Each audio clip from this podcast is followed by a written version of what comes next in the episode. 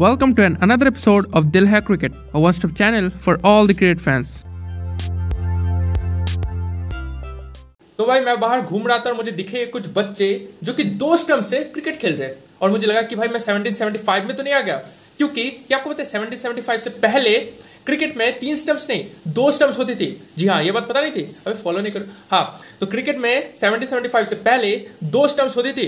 लेकिन भाई सवाल उठते कि क्रिकेट दो स्टम्प से तीन स्टम्प तक आया कैसे? तो देखिए, उस टाइम के एक इंग्लिश क्रिकेटर थे, जिनका नाम था एडवर्ड लंपी स्टीवेंस उन्होंने एक मैच में तीन बार गेंद डाली और तीनों बार वो गेंद दो स्टम्प्स के बीच में से चली गई और स्टम्प्स भी नहीं गिरे और बैट्समैन था, उन्हें नॉट आउट दिया गया। तो उसके बाद ये रिक्वायरमेंट यू नो पता चली जो क्रिकेटिंग बॉडी थी उस टाइम पे रूल बनाने वाली कि भाई, हमें दो स्टम्प्स नहीं, तीन स्टम्प्स चाहिए। ओके और उसके बाद क्रिकेट में तीन स्टम्प्स का अनाउंसमेंट हुआ। ये फैक्ट बहुत सारे लोगों को नहीं पता, लेकिन आपको ये फैक्ट अभी पता है, क्योंकि मैंने अच्छे से बताया, समझाया, फिर भी फॉलो नहीं करोगे। ठीक है? नहीं करते, जमाना ही ऐसा है। चलते।